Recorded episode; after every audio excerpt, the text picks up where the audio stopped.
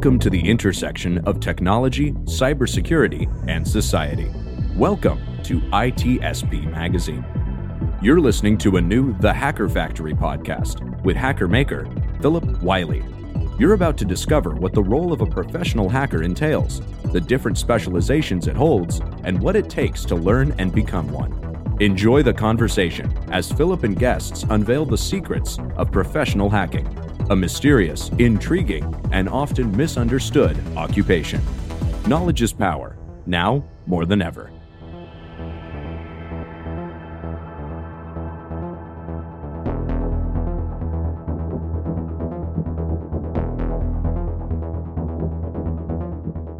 Hello, and welcome to another episode of the Hacker Factory podcast. I'm your host, Phillip Wylie. And today I'm very excited to have another one of my friends from the community. We've been connected on Twitter for many years through InfoSec Twitter. Haven't got to meet in person yet, but uh, always he's always helping the community, always mentoring. You know, people you always see the tag of serial entrepreneur, but this guy's like a, a serial mentor. So uh, I'm happy to have Fletus joining today. Thanks for joining.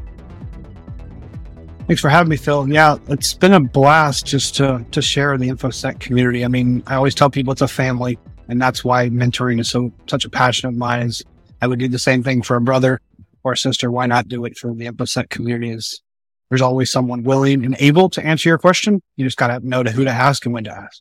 Well, that's great what you're doing, and and, and highly respect and, and like what you do for the community.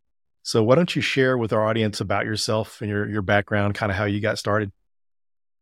Sure. Uh, so I've been in the industry since the early 2000s. Uh, started my career doing IDS work as an IDS handler during my undergrad days at Appalachian State. Uh, after there, I moved on into the IT sector, doing IT service management and then web application monitoring before doing electronic document management. At that point, I realized that I'd missed the security piece. So I went back and got my master's in information assurance, took over the IAM side of our electronic document management platform, managing all of our group policies, service accounts, etc. Um, and said, I filled a niche to get back in. So I started networking with my internal peers, management that I'd known through my time at this utility and transferred over to a SOC engineer. So I dove head deep into security at that point, um, helping this company at the time build their security operations center. So since then, I've moved on to uh, CrashPlan as their security operations manager slash architect manager. Uh, so that's where I'm at today. I'm been playing in this field for a long time, but as like many or several, I started in IT formally and then moved into a cyber role later into my career. And I think that adds a lot of value and a lot of context to what we do and why we do it from a governance, application, and operations point of view. Awesome. Thanks for, for sharing that. Would you mind describing what a SOC analyst does? Sure. So so as the engineer, I supported the analyst, but from a SOC analyst point of view, you've got the triage of an alert. Uh, you've got incident management. They're likely going to be using some key tools such as your SIEM, which is your correlation engine, your data visualization. They're going to likely have an incident management tool where they're going to put their notes in. They're going to have visibility into your firewalls, your proxies, your detonation appliances. So in your, your malware sandboxes for email, network, or endpoints. So you have your AV, as everyone knows, your antivirus is also in there that they're responding to. Within your EDRs, your NDRs and your XDRs. So your endpoint detection response, your network detection response, and then the XDR. Depending on you're actually going to get a different answer what an XDR is today, but it's the collaboration between your data lake, your SIEM, and then your network visibility that you would get with an NDR. So SOC analysts have the opportunity to be in a tiered environment or tierless environment, depending on where you work in a tiered, you're likely going to have your lane. You're probably going to be the triage analyst first before it's escalated to an IR engineer or an IR response person. And then that's depending on the org, you may get a chance to dabble in some threat hunting. Uh, so your analysts, depending on where you work in a tiered or tierless, have the opportunity to dabble in a lot of different technologies over their career. As the SOC engineer, I supported all those tools while getting to play analyst some until we built out the full SOC and then focused mainly like the security engineering piece of supporting security operations and analysts. I guess I wasn't real aware until recent years of you know some of the things that SOC analysts do or people who work in a SOC. But it's it's an interesting role. I mean, it's definitely one that you can grow into. I mean, you know, a lot of people that may be where they get their foot in, but you know, get into some really complex stuff there, some really cool stuff. Yeah, I always tell people think of the, the, the first entry or your entry analyst as like your help desk person for cyber. So you have your playbooks, just like a help desk analyst would be. You ask certain questions when you see an alert or when you get a call. Same thing that your help desk analyst. So like people transitioning from IT into SOC can generally do that from a help desk point of view because you've already got the soft skills of managing people, managing a queue, uh, understanding how to look up knowledge base articles at a help desk. You can do the same thing with your playbooks. How do you look up a playbook? How do you build a playbook? How do you document your findings? All those are stuff that you learn as a help desk analyst. So people who are currently sitting in a help desk and saying, I'd love to get into security, moving from a help desk to a SOC role is easier than you think. You just upskill on certain technologies and learning the vernacular of what is an IOC, an indicator of compromise, what is a TTP, your tactic, technique, and procedure.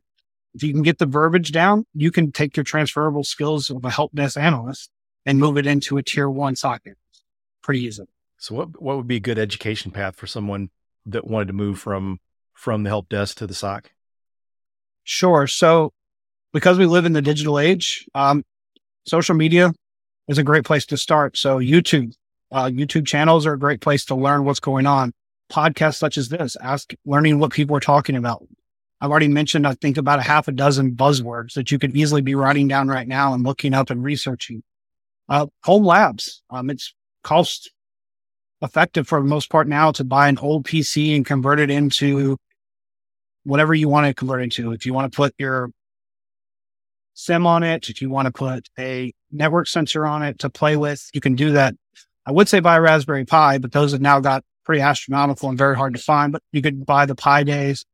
And then the last part is networking. I mean, that's the best education you can get is introducing yourself to someone who can coach you through um, how to get your foot in the door. Because we all know if you apply for a job, you're competing against hundreds of people right now. So knowing someone and getting the indoor contact of them handing your resume off to a hiring manager, them doing an intro, you likely don't have to apply until you've already had an interview. So that's how I got my recent job is I was able to use my network to get in the door. I had already started meeting with folks and then they came back with, we don't have a record in our HR system. We need to go apply. So I've already like made it a few ways in, which many people in this industry, it's the best way of going before I even put my resume into the HR system because it can just get kicked out of a formatting over a word and you don't even know that. And you, may be competing against 100 to a thousand different applicants Yeah, that, that's a very good point because you just don't even know what keywords they're looking for on those systems. And a good example I like to share is when I went to work for US Bank,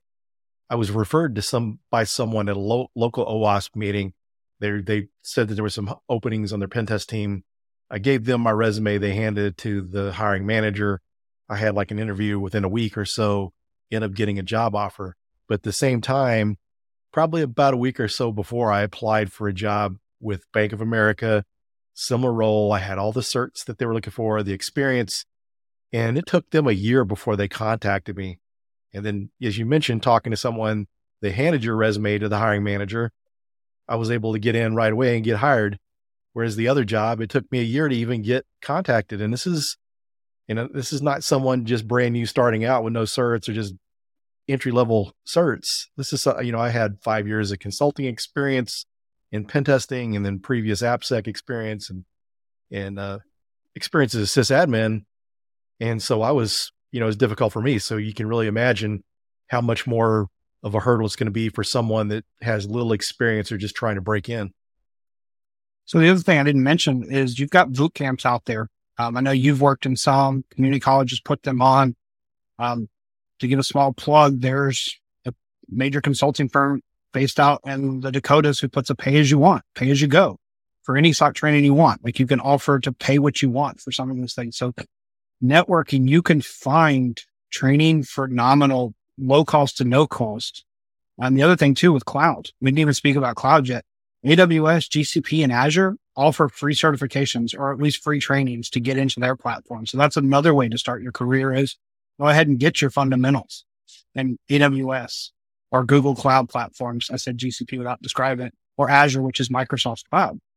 And then we, there's a half a dozen more that are out there, such as Oracle, IBM, et cetera. But the, the big three have training modules for you. And then lastly, Udemy, Thorough Insights, other you know, minor platforms that you can at least get your training. And for the offensive side, you've got the, the hacking platforms that you can get basic hands-on experience that you can talk to during your interview process. I did this module on TryHackMe. I did this module on this platform or ranges. Cyber ranges is another one that's coming out more popularity is being able to subscribe to a service such as a cyber range where you can play and do very similar activities of building, breaking, hardening, protecting, like capture the flags, which we talked about in other places. Defend the flag if you're on the blue team. How do you defend the flag versus capture the flag? So, yeah, it's nice all these online resources now, the cyber ranges, TryHackMe hack the box and all that, because you remember back when you had to build your own lab, trying to find the right vulnerable VMs and taking all the time to build this stuff, where nowadays you can just spend all your time focusing on what you need to learn instead of having to build everything out. Although there, you know, there's value in building things, but you can spend too much time on on that opposed to actually working on the skills that you need. And the last thing I'll say there is know what the tool does. So I'm speaking more to the offensive side. Before you run an offensive tool, understand what it's doing under the hood because you don't have permission to run most of these tools in an environment. Like people forget that. Like they're open source, but you still have to have a statement of work or permission to run that scan in the environment, unless you're scanning, as you said, your own hardware. So be very cautious about scanning tools and the other platforms it's built into REMnux or some of these other Kali Linux boxes or Parrot before you actually initiate those scans make sure you're isolated because you don't want to knock on your door. They're usually going to walk you out that door versus just slapping your wrist. Yeah, it's kind of an interesting story from the college I used to teach at. It was oh. before I joined. One of the students there was using Armitage and he was playing around the network, didn't he think about it? And he did a Hail Mary and owned like several boxes. And fortunately, the guy that was my supervisor went to his defense and said, Hey, you got a free pen test. That the bad guys would have got in here you know, this would have been bad. And so fortunately he was able to save him, but a good example of why you need to be careful. I mean, when your ISP calls you and say you're scanning the internet, you might have a bad day. Yeah. so what what are your views on on certifications and degrees? Do you think this is required to get into security? So it depends. So when I say it depends, what is your longevity? What are you looking to do? So if you're looking to get into contract work, it's going to require certifications or clearances, you're likely going to have to hold some kind of degree or some kind of certification. So that's your DoD certs. Um, but if you're going into a small startup, you're going into a small business, a basic CompTIA cert, if you want a cert, is fine. Um, if you feel like you want to specialize, you've got ISC squared, you've got SANS, you've got the, the other platforms I already mentioned. They're good to get your foot in the door. I tell most people the network's going to get you your job and let your employer train you and certify you in what they want. Because for those who've been in the industry, every environment you work in is different. So just because I know what networking is doesn't mean I know your network. Just because I know this blue team tool doesn't mean I know how you use this blue team tool. So on the job training is great to get you up to speed. The certification just shows aptitude. I would, that's what we used to be the, the bachelor's degree of old. It just shows you have aptitude. I now think it's probably easier just to get a CompTIA cert, get it on your resume, break your, have a breakthrough on the help desk as a SOC analyst, as a GRC analyst. Uh, I haven't even talked about those. So you can move into a policy role to get your foot into cyber while you're educating on the more technical roles and then switch from a GRC role into a more technical role as well as another way to break in. Because if you're an English teacher, you know how to write. If you're a PR person, you know how to write. You can do an awareness program. You can write a policy, procedure, or standard. Someone just has to help you understand the terms, but you can write it. Um, and then that's another way of breaking in. And then you learn the CISSP or some other cert if you need to, to maintain those things. That's another way to break in because you've got people that we know who've cleaned pools for a living and then transferred in. I know people who are a mechanic and now are a SOAR engineer. So your security orchestration, automation, response. They were a mechanic. They just understood details and they're probably one of the strongest SOAR engineers I've ever met in my life. But they They tuned cars for 15, 20 years before they moved into a routine um, engineering role. Yeah, it's uh, so, some interesting advice there. It's just really interesting, you know, because some people downplay degrees or certifications, and you know, I think it's it, it's kind of depends on you, the person, because if you're someone that does good with self study, then certifications or just doing self study may be great. But if you're someone that needs structure, then you know sometimes there's a need to to take a college course instead, or maybe you don't have the guidance, you haven't found a mentor or someone to guide you, then you need the guidance. Then you know college is a good way to do that too. Yeah, like to that point, you probably heard me say this, and people who followed me for any given time, everyone can be a mentor and a mentee, no matter if they've been on the job one day or 20 years, because your life experiences is what adds value to that relationship. As I mentioned, the person who cleaned pools can probably give you some insight on how to run a pen test. The person who's a car mechanic can tell you how to tune a system. It's a different type of tuning, but they can at least walk you through their mindset of how they tuned and di- did diagnostics on a car, the same way they're going to tune and run diagnostics on a system. So, like, no matter if you've been in the field one day or 20 years, you add value because of your upbringing, your previous experiences, and other natures of that so I challenge each and every one listening today, be a mentor and be a mentee. Good advice because one of the things too is if you've only been in it a little while, there's always someone behind you that doesn't know what you what you know and, and you could share that with them. I agree. So one of the things we were talking about before we started the show is since you do a lot of mentoring, what are some good mm. advice that you have on on interviewing? Because that's one of the things we hadn't really discussed in a while on the show, but you know, people are always looking for good interview advice and some of the things that you mentioned earlier, I think was pretty awesome. So if you could share some of that. Sure. So for those who've been interviewing or, or planning to interview, you've got multiple types of interviews. You've got your strategic interviews or your screening interviews, and then you've got your technical interviews. So be prepared with those canned responses. You're going to get asked about a situational uh, interview. You're going to be asked to explain methods and the STAR methodology, the situation, the task, the action, and the response, the STAR methodology for those. And then from a technical interview, be willing to say, I don't know, but, and then explain how you would go about figuring out. Instead of like talking someone through or babbling, just say, I don't know, but this is how I would go about it. And even better, if they don't give you an opportunity to go that far, research the question, right? Jot it down and then when you send your thank you email, answer the question. I can't tell you how many times I've had someone respond to a question they stumbled on after they've researched it and given me a very concise, that's the brief, be breath, be, use brevity when you use, when you email. I don't want the Reddit post on this or the, the Stack Overflow explanation, but that also gives you points as well. When you send that email, thanking me for your time and you answer the question you stumbled on, you're also going to get a little extra awareness because I'm going to remember you because you didn't just say I'd go figure it out. You went and actually figured it out and then told me as the hiring manager what you're doing. And then because we're now virtually interviewing, find a room that's as neutral as possible. If you can't blur your screen and wear uh, neutral colors, you don't want to add unconscious bias to the interview. So for example, I was telling Phil earlier, like if you have a piece of artwork behind you, it may be a beautiful piece of artwork, but if I start staring at it and zone off into it because you weren't, you didn't use brevity, you've lost me. But I have something I can stare at. Um, another thing too is watch your hand gestures. Like hold something in your hand under the table. Try not to wave.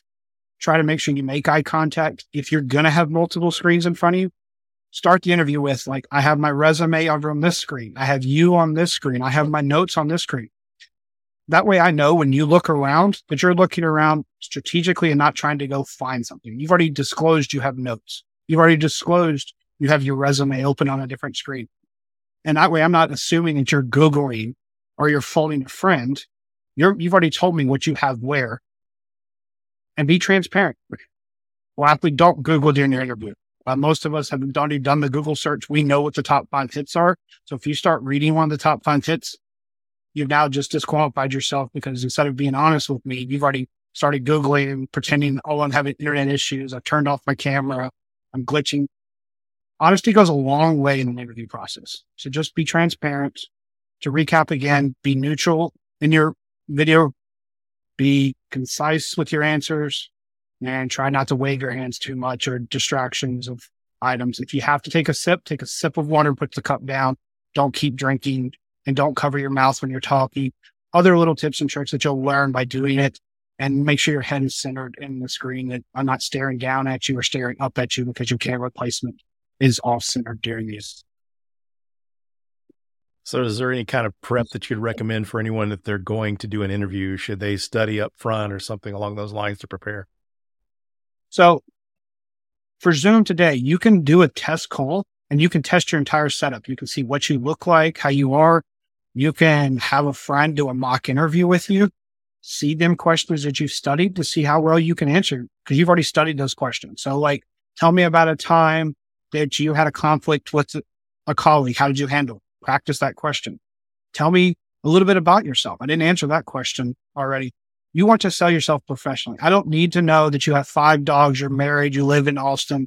I don't need all that and that. Tell me a little bit about yourself. I want you to tell me about yourself professionally with a little bit of personal sprinkled in just because you don't want to be robotic. But I don't need your life story and that one question because I've had people spend 15 minutes on tell me something about yourself or tell me a little bit about yourself. And the intro now took up the 30 minute call, 15 of it being you describing your life story. I have your resume. Um, I don't need you to reiterate your resume to me. Tell me something that's not on that one pager or two pager that you put in. So the last thing there, there's no such thing as a one page resume anymore. So be careful to keep the advice you're getting there. That's historical when people were printing resumes. They wanted to one to two page to save it. But if you are fresh out of school, two pages is sufficient. Put your education, your work experience, any philanthropy event, anything you're giving back, conferences, two pages is sufficient. But Phil and myself have been in the industry. We're like, we get down a three to four pager just because there's things we have to include just to show our expertise. But don't get stuck on the one pager unless if you can get it to one page, great. But if you can't, two to two to two and a half is fine for a, a hiring manager to review. And s- same with an HR rep. And so earlier we are discussing networking. So what do you think? What are some good platforms you recommend and organizations for networking? Sure. So a recruiter friend of mine shared this and I've been sharing it with every person I've mentored. Pick two to three companies that you want to work for and the jobs that you want at those companies. Go to LinkedIn, follow that company, look at their job postings, find someone who just got hired into that role. Connect with that person, introduce yourself, and then leave it alone for a moment. Once that person, if they're actively posting, comment on them, the recruiter or that person that you're following. Periodically just check in with them, ask them how you like the role. What is the culture like at that role? You're building a rapport. So then in three to six months, when you are looking for a job or your, or a year, excuse me, you've already made a connection at that company and you can just reach out to that person and say, Hey, Bob, thank you for all that help in the last three to six months or six to nine months with about your company. I see a role I'm very interested. Can you tell me a little bit more about that hiring? Because now you already built before. You can ask about the manager or the culture of that person. So then you know if you should apply. As we alluded earlier, you say, Bob, here's my resume. I'd love if you could socialize it internally and let them know that I'm going to apply. And then most companies' internal recommendations at least get you a phone screen. As long as you're qualified, so you'll at least get on the phone. At that point in time, you've got an opportunity. Hey, I've been talking with Bob in the SOC for the last six months. He's been a great help to me. He's a great asset to your organization. I think I can be one too. See how I just like took networking from like I introduced the company, I studied the company, I have a contact in the company. And now when I'm talking in the interview, I'm referencing an employee in the company. What we got you there is you want to make sure that employee is a reputable employee and hasn't done anything, but you won't know that. So you are taking a chance there. But at that point, you have an internal contact. You're referencing conversations with the internal contact. You're building a rapport with the company already, and you haven't even got past the first or second interview. Twitter's another place you can also network. Uh, there's a lot of practitioners who are willing to help you, who are willing to share jobs. Um, so that's, there's other job boards out there that you can follow. But again, I recommend probably LinkedIn is your easiest way from a professional is to contact, share your resume um, after you've played the long game. So what what about volunteering at conferences? Do you see see value in that? I do a lot. So either put in a proposal to speak, put in a proposal to serve. Your local B sides is probably your best ones. or a local DEF CON chapter, depending on where you're living. Just putting a conference volunteer on your resume gives you a little bit of credibility with me as well. That means you're at least willing to take personal time to go serve, or you're willing to at least invest in the local InfoSec community in which you live. And if I see that you're a volunteer away from where you're at, I know you likely put up personal money to travel to serve as well, or at least time out of your busy schedule to go serve. If you're in Texas and you served in Orlando, you, you had commitment to go from Texas to Orlando. And I appreciate that. So you also at that volunteer, you're going to network. So you have contacts at that networking event, just like you have on LinkedIn. You can stay in contact with any person you meet there, either the conference coordinator or the sponsors, or any individuals you run into just from the networking events that they have after hours, their birds of a feather tables, the talks that you sit through. So yeah, volunteering is another way of giving back, but also networking because now you have a face with a name and you spent time and built rapport with people who will remember you because of your servitude and your willingness to strike up a conversation at a local conference.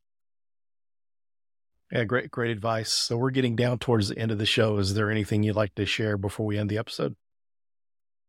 The only thing I will share with you is just continuing to be a continuous learner. Um, I posted about this recently and I planning to put something together, but think about where you want to be this week. Like, what do you want to complete today? What do you want to complete by end of month, end of year? Um, you don't need to do a three year, five year plan, but what are you doing to tackle? How are you trying to build a cybersecurity habit? That's another recent discussion I had with some people. What habit are you forming? Like form a habit and consistent. So is it putting MFA everywhere? Practice starting that. Is it hygiene at home? Clean desk policies? Follow a security habit and then be able to talk about that habit when you interview because being able to show how you've applied it personally and professionally goes a long way with organizations because I think it's more of an opposite part of view because you're just always being aware. But it also is a good thing is just to create cybersecurity habits, to be willing to be a continuous learner by watching a podcast daily, reading and writing. I didn't mention that at all in this interview. The best way to learn is to teach it. So write it down, blog it, share it with others, share it with a peer, share it with a loved one, share it with a neighbor. Um, if you're brave enough at your local community pool, put a table down, put some materials and just talk to people about, Hey, this is what I'm passionate about. This is the job that I want to do. Just strike up a conversation. Next time you're in your Uber, Hey, find out what their day job is. The last time I flew, I found out my Uber driver was a dental hygienist. I was able to apply security practices to brushing your teeth. Find ways to make it applicable to the person and talk about it. Because then you're practicing your public speaking, you're practicing how to, to be brevity, to get the executive summary out. So when you're ever in the elevator for the elevator pitch or you enter an interview, these are all things that you can do with minimal effort. It's just practice, practice, practice, and continuous habits. I'm going to listen to the podcast, going to read, I'm going to blog, I'm going to fill in the blank. Great advice. So thanks, thanks for joining. It was an honor to have you on the show. Appreciate it. Thanks, everyone. We'll see you on the next episode. We hope you enjoyed this episode of the Hacker Factory podcast with Phillip Wylie. If you learned something new and this podcast made you think, then share itspmagazine.com with your friends, family, and colleagues. If you represent a company and wish to associate your brand with our conversations, sponsor one or more of our podcast channels. We hope you will come back for more stories and follow us on our journey. You can always find us at the intersection of technology, cybersecurity, and society.